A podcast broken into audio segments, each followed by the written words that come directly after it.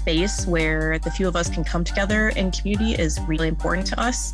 We feel like this space is where we can learn and grow from one another. We can share stories and lessons learned, and also just share our cultures with one another.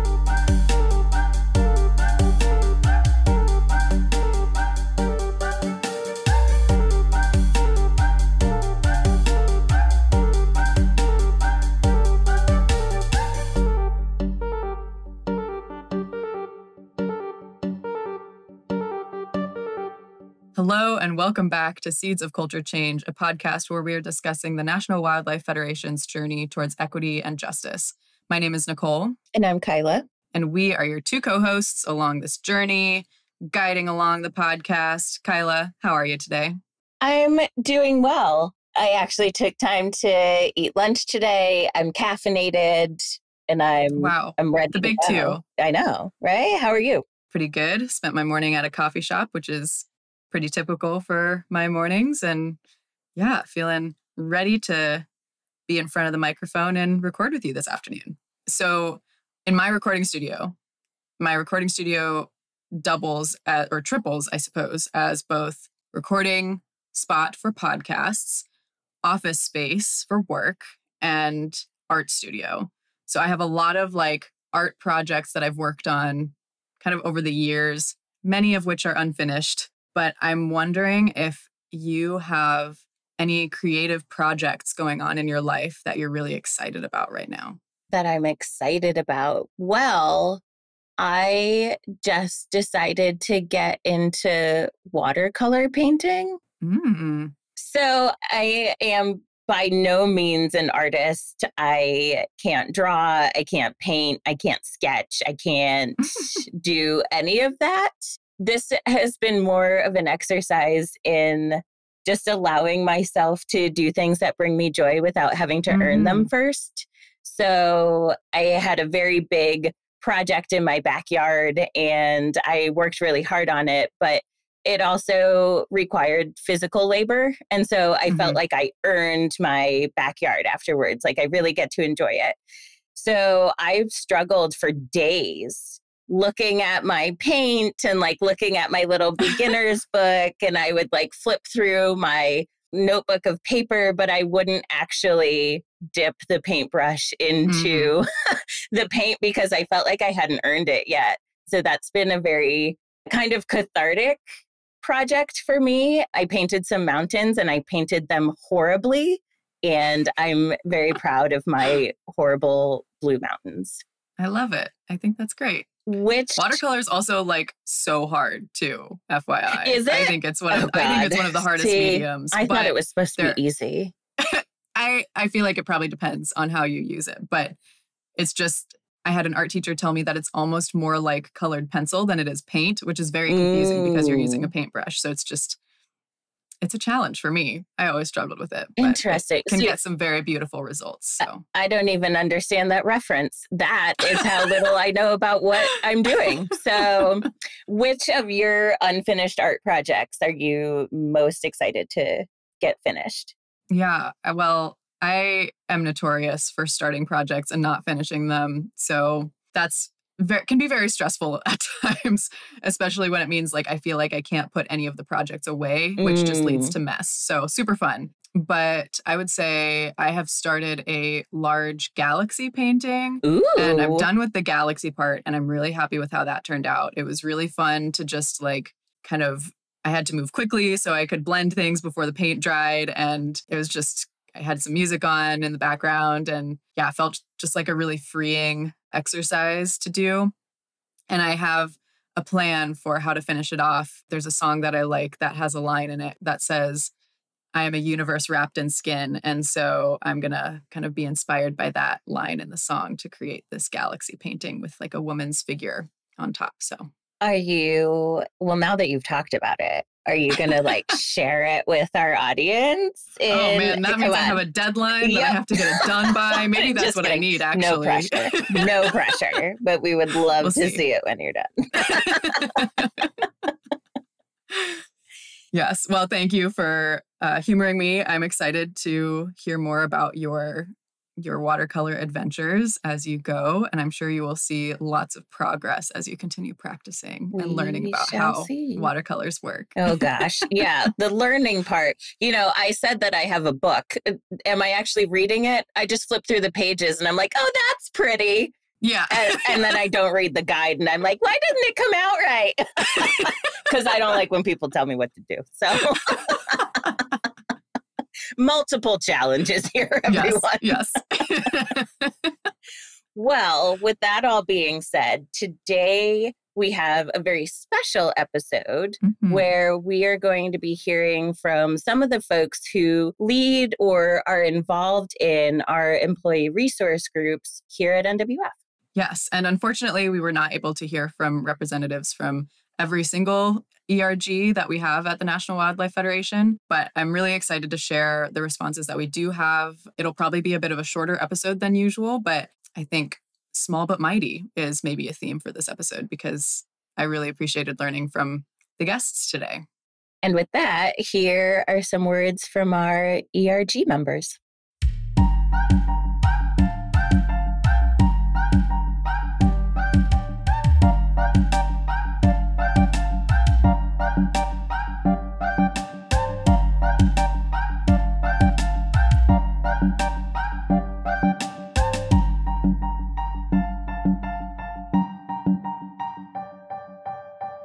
Hi, my name is Bianca McGrath-Martinez, and I'm the program manager for ECHO, or Hispanics Enjoying Camping, Hunting, and the Outdoors, which is a program of the National Wildlife Federation.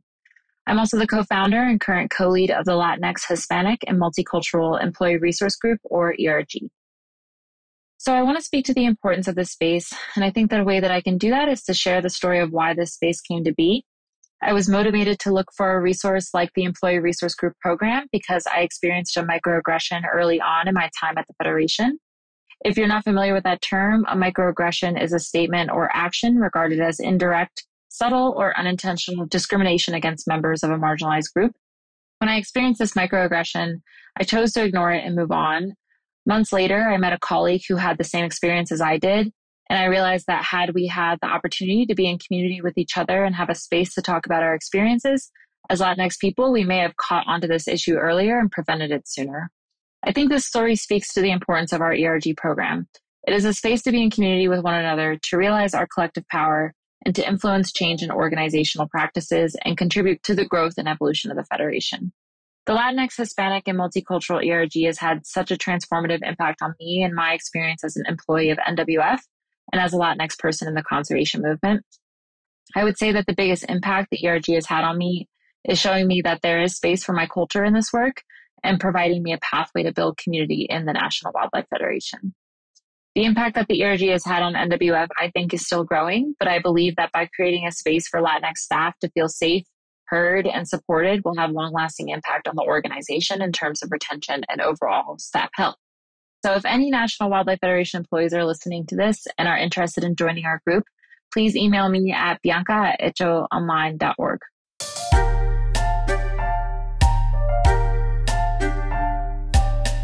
Hi, my name is Brendan Barclay. I'm the Manager of Education and Engagement for Georgia with the South Central Region Division of the National Wildlife Federation. Our program and my focus in management is environmental education, conservation, and civic engagement among students K through 12 and college age. I'm glad to be a part of the ERG and our organization. The Black ERG was the group when I first joined the National Wildlife Federation that welcomed me. We had a series of meetings where we got together. We were focusing on team development. We were focused on being able to be a part of this very large organization and to be successful. One of the ways that I've seen the impact that the organization, the Black ERG, has had on the overall part of National Wildlife Federation was the experience that I had where blatant racism was just what was happening. I had taken a group of students to Cloudland Canyon and our reservation had gotten mixed up. We were a group of about 9 people. It was myself, and I had 8 minors, high school students. There was one yurt available or cabin available, and they would not allow us to rent it because someone the next day was going to use it, and they feigned that it wouldn't be able to be cleaned in time for the people the next day.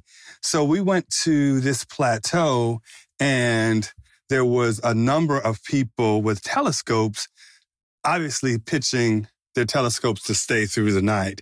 We pitched our tent over by the pavilion, which we had rented, and had gone stargazing. When we came back, the ranger had begun to take our tent down and summarily forced us off the site, while the people that didn't look like us were able to stay with their telescopes.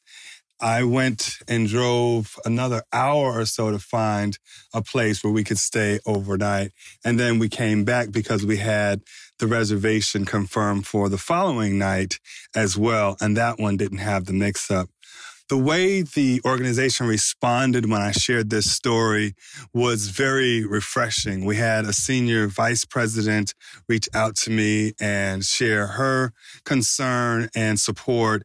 The organization's director and CEO reached out via the vice president and was willing to contact even the governor and the powers that be to correct this egregious offense. And I just know that kind of sensitivity and awareness is part and parcel to the Black ERG, the work that the ERG has done in the last 18, 24 months with all of the different civil unrest that we've experienced, from George Floyd, Ahmaud Arbery right here in my neck of the woods, and others, and helping an organization like ours be more sensitive and aware of what people of color experience, and ways then that we can partner together with the general body so that we can stand in solidarity as one human population together. And I definitely see that as the impact that the Black ERG has had, and the way the National Wildlife Federation is responding to the call to be supportive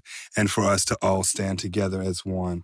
So that's my experience. I look forward to continued participation and a fruitful time of us working and brainstorming and thought leading in this great and wonderful organization.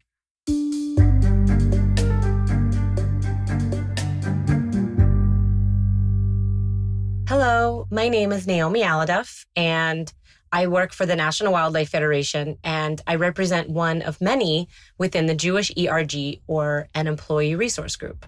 I've been with the National Wildlife Federation for almost 5 years, and I think the ERG has been around for about the last 2 of those years, approximately. And creating the space and friendships that I have with colleagues, not only all over the country, but internationally as well, has allowed me to be able to call on them when I've needed them, at least in a Jewish way. And recently, it's impacted me because I lost a very close family member. And when I reached out to the group and shared with them the details of the Shiva, not only were they all so responsive and communicative to let me know their thoughts and feelings, and their prayers were with me, but to let me know that if I needed to talk to any of them, that they were available.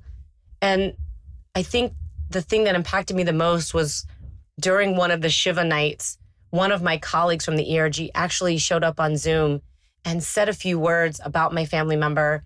And I just felt so connected to something that, normally doesn't bleed into the other life. Your work and your personal life tend not to overlap. And this was an opportunity where it did, but in a Jewish way, that's normal. And it felt normal, and it felt good, and it felt really special to have a colleague who didn't know my family member show up and be there and support me in a way that I wasn't expecting. I think the National Wildlife Federation has been impacted by all of the ERGs in some fashion, both internally and externally.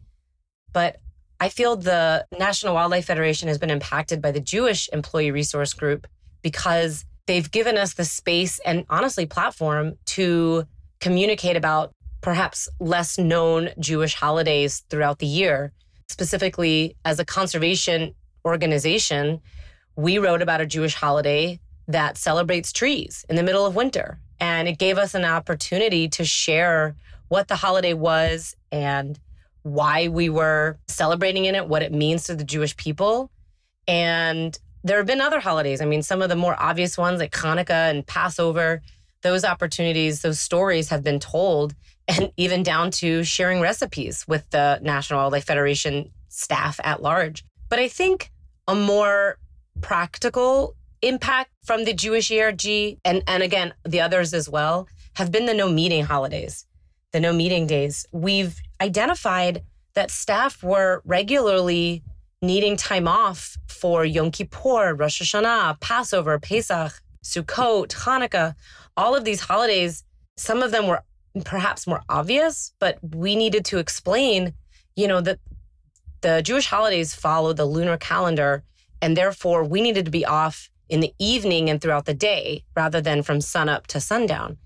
So I feel that the no meeting days has really allowed the other non-Jewish staff to recognize, that some of us might be out and that we really prefer and would like to be respected, that we're not going to be around for meetings or for one-on-ones. So I think the no meeting day calendar has been a really powerful tool that as an organization has allowed us to recognize that there are a lot of different faiths and cultures out there, and not all of us are following the more Christian Gregorian calendar.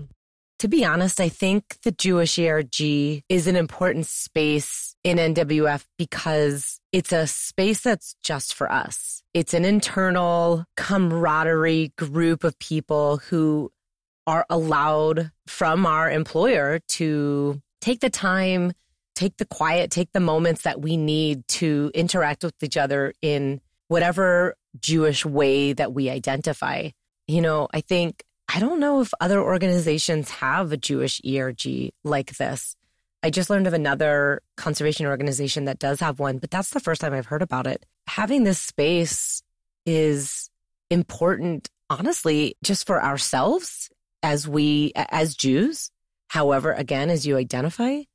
But to be quite frank, it's providing some loyalty. I find that NWF, by allowing this space and time, has shown me that they're committed to fostering our unique culture and fostering it in a way that can and is embedded into our work culture.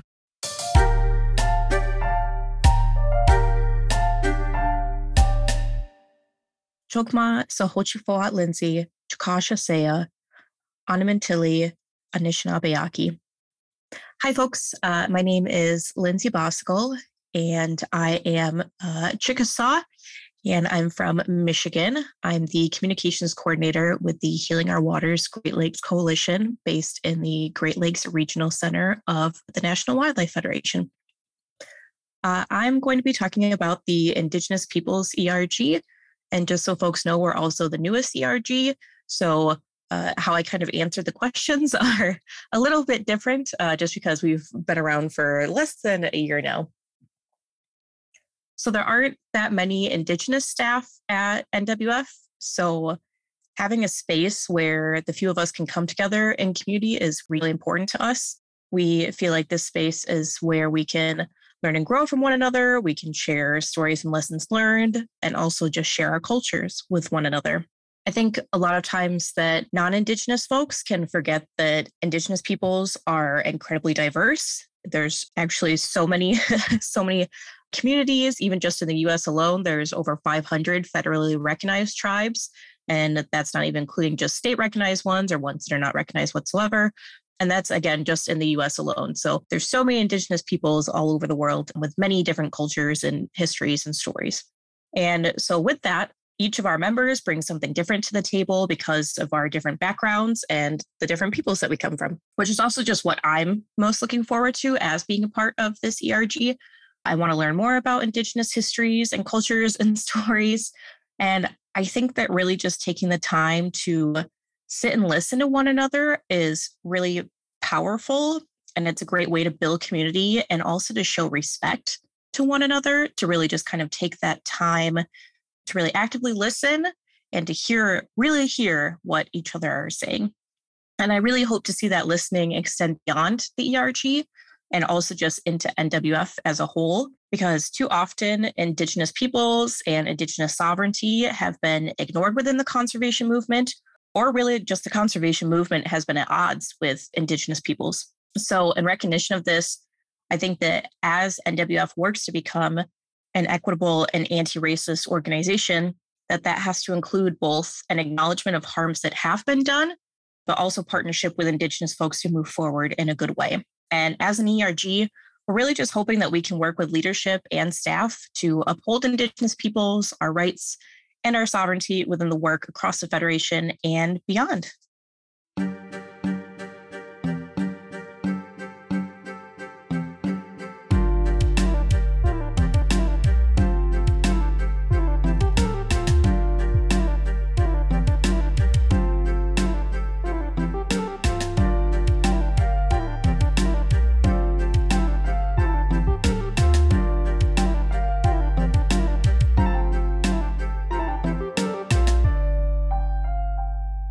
So I'm really grateful to have the input from these various members of different ERGs across the National Wildlife Federation, and really appreciated hearing some of their own storytelling about their experiences.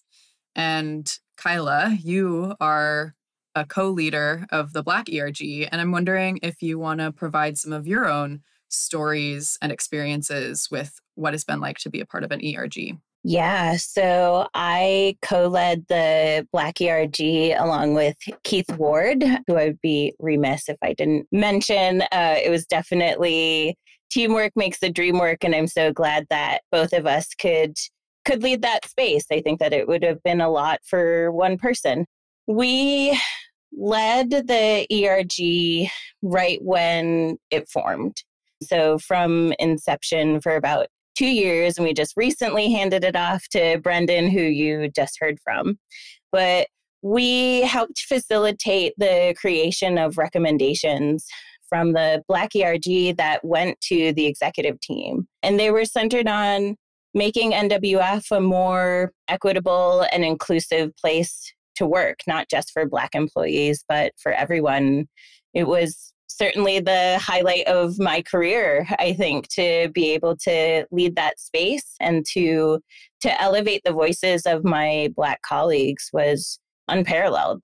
And the change that came from those recommendations, the changes that we implemented across the organization, from wellness to having a therapist on board, I think that we've definitely seen a shift at NWF to centering employee wellness, whole body wellness. Mm-hmm. And I think that I am hopeful that those changes stay in place and that we keep building upon them.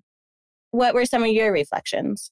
Yeah, well, I think after each story that was shared, I both had kind of a sense of excitement that this is a part of the culture at NWF now, that this structure exists, paired with kind of grief and sadness that they need to exist in the first place. And so many of the stories that were shared highlighted experiences that folks have had in this organization where they have felt othered or where they have experienced microaggressions. And I think I'm not a person who is in an ERG, but I can imagine that it would feel really helpful to be a part of a community who you can bring those experiences to and have folks who understand what you went through and support you through that.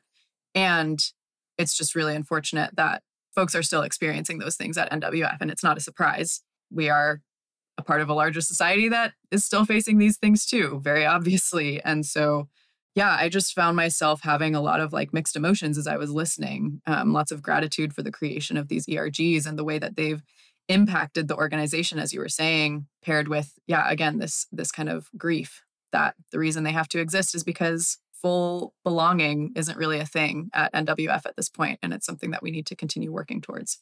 I think to add to that complexity is NWF is kind of still figuring out the role of mm-hmm. ERGs. Do they exist as a community space? Do they exist so that the organization can tap into certain groups of people? There are moments when it does feel extractive. Not so much the space in and of itself, but when folks around the organization say, let's send this to the Black ERG for review. Let's send this to, the Indigenous ERG for review.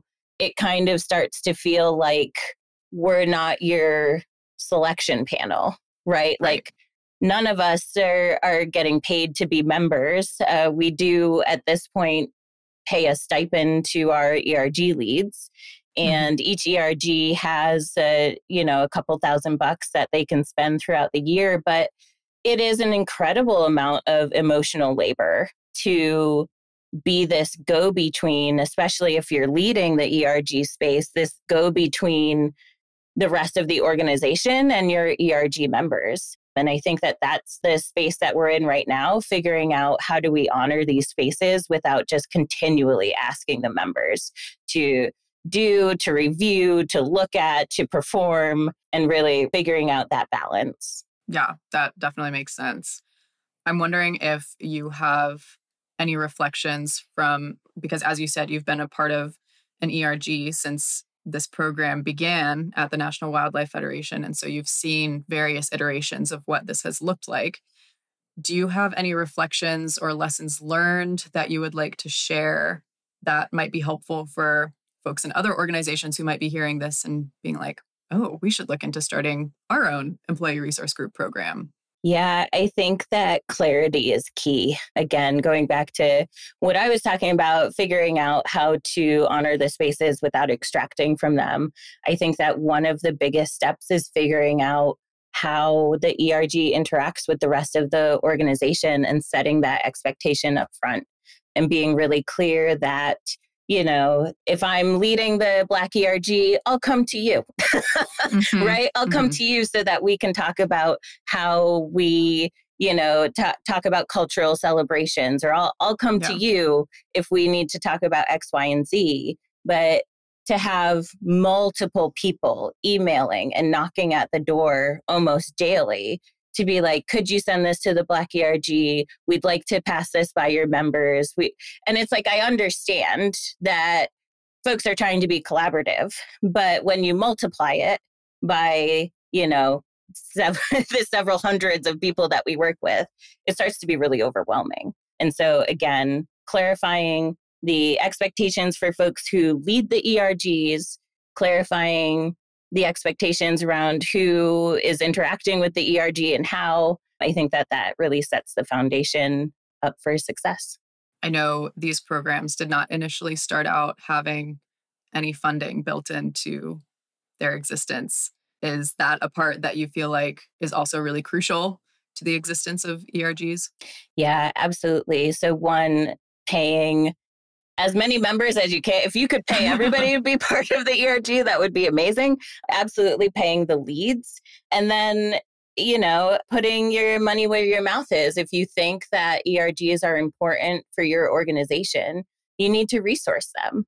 Yeah. So at this point, our ERGs receive $10,000 annually. And that probably only scratches the surface on what those groups could be doing with the money if they had it, if they had more, but also being very grateful that that we even have $10,000 when we, the ERG started and we didn't have any. And Shante Coleman and I went to our CFO and asked, every year, can we have a little bit of money to resource the ERGs, until the CFO just said, this should be baked into the baseline and should be available in perpetuity. So super grateful for that. But yeah, I absolutely think that organizations need to pony up some dollars to fund their employee resource groups. I really appreciate you sharing your thoughts and some of your experiences about what it's been like both to be a member of an ERG and then also to lead one. And I want to offer a lot of gratitude to you for the amount of energy that I know you've put into this work, because I know from conversations I've had with you that it is not easy and it takes so much energy, and none of that is owed to the organization, especially when they have harmed you time after time. Right. And so I just have a lot of gratitude for you and all of the folks in the various ERGs for the ways that they are showing up at this organization. And yeah, just really appreciative of just your existence and the work that you bring to this place. You are so kind, friend. So yes, with all that being said, That will close out our episode today. We do have a couple of links to resources that various ERGs have provided if you would like to learn from some of their work. And I highly recommend checking those out. They will be in our show notes, as well as our email if you want to contact us for any feedback or thoughts that you've had on this episode. But with that, we will talk to y'all next week.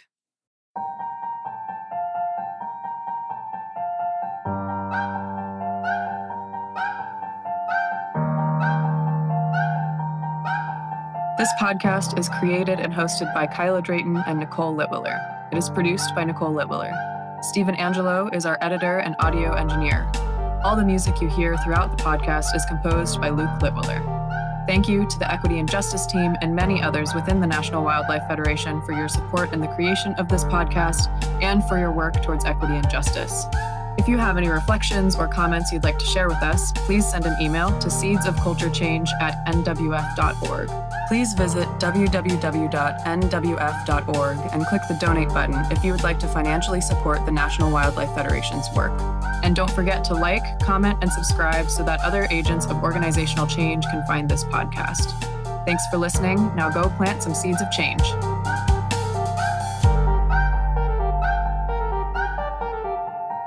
Please stop, drop, and Google before you email your ERG representatives. Thank you and goodbye.